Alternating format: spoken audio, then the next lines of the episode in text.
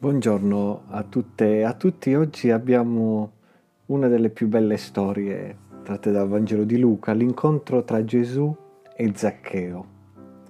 Gesù è entrato in Gerico, attraversava la città.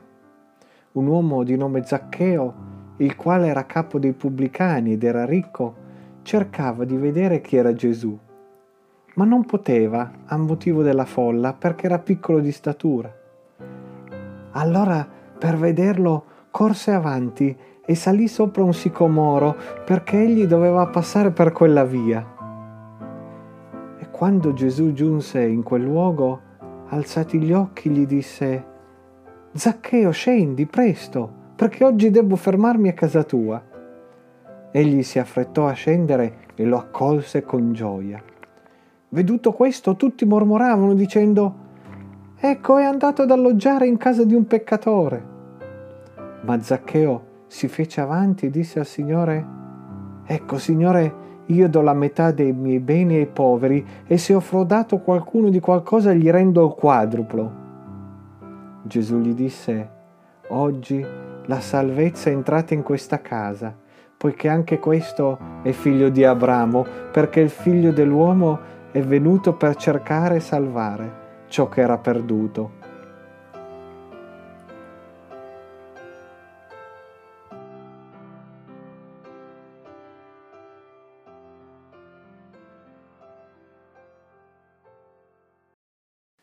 Ieri abbiamo parlato dei farisei e abbiamo visto appunto come erano i farisei, ma chi erano i loro nemici, i disprezzati erano gli esattori delle tasse, i pubblicani.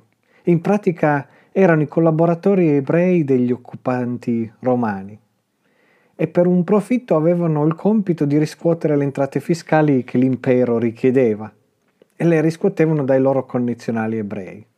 E in genere nel loro compito non mancavano di praticare estorsione e disonestà e non sorprende che sebbene ricchi fossero generalmente disprezzati, specialmente dai poveri e dai pii.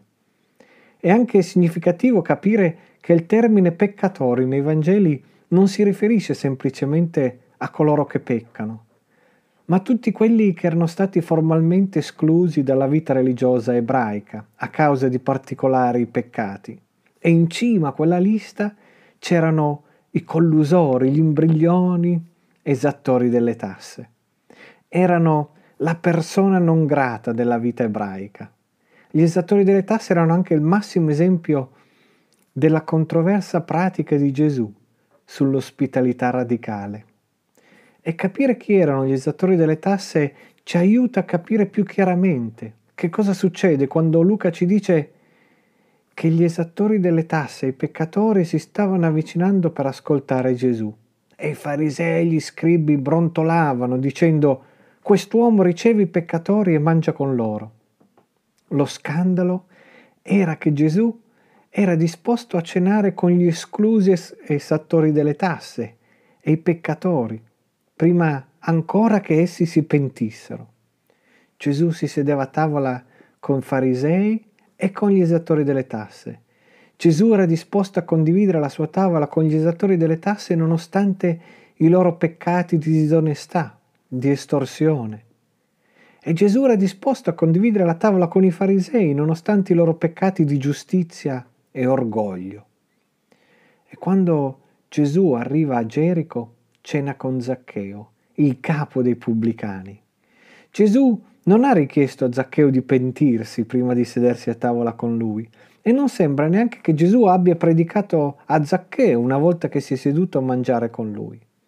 Ma prima che il pasto finisca, Zaccheo si impegna a modificare i suoi modi, a correggere i propri errori e a dare metà della sua ricchezza ai poveri. Tale è il potere trasformativo dell'amore incondizionato che ha animato il ministero di Gesù. Quello che mille prediche fatte da cento farisei non avrebbero mai potuto realizzare. Gesù lo ha realizzato semplicemente condividendo un pasto con l'uomo più odiato della città. Quindi Gesù commenta il pentimento di Zaccheo dicendo oggi la salvezza è arrivata in questa casa. La salvezza non arriva a Zaccheo perché ha accettato Gesù nel suo cuore in maniera astratta, ma accettando veramente Gesù nella sua vita reale, così com'era, e scoprendo improvvisamente che a causa di Gesù voleva cambiare la propria vita. Vedete, la salvezza non è un semplice cambiamento nel nostro status, ma una vera trasformazione della nostra vita. Gesù porta la salvezza a un esattore delle tasse semplicemente facendogli vedere la sua vera identità. Nel suo profondo Zaccheo non era un truffatore e un imbroglione, quella era una corruzione della sua vera identità.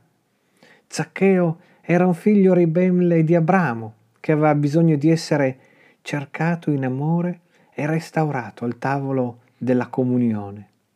Zaccheo era un bel figlio prodigo, redento dall'amore.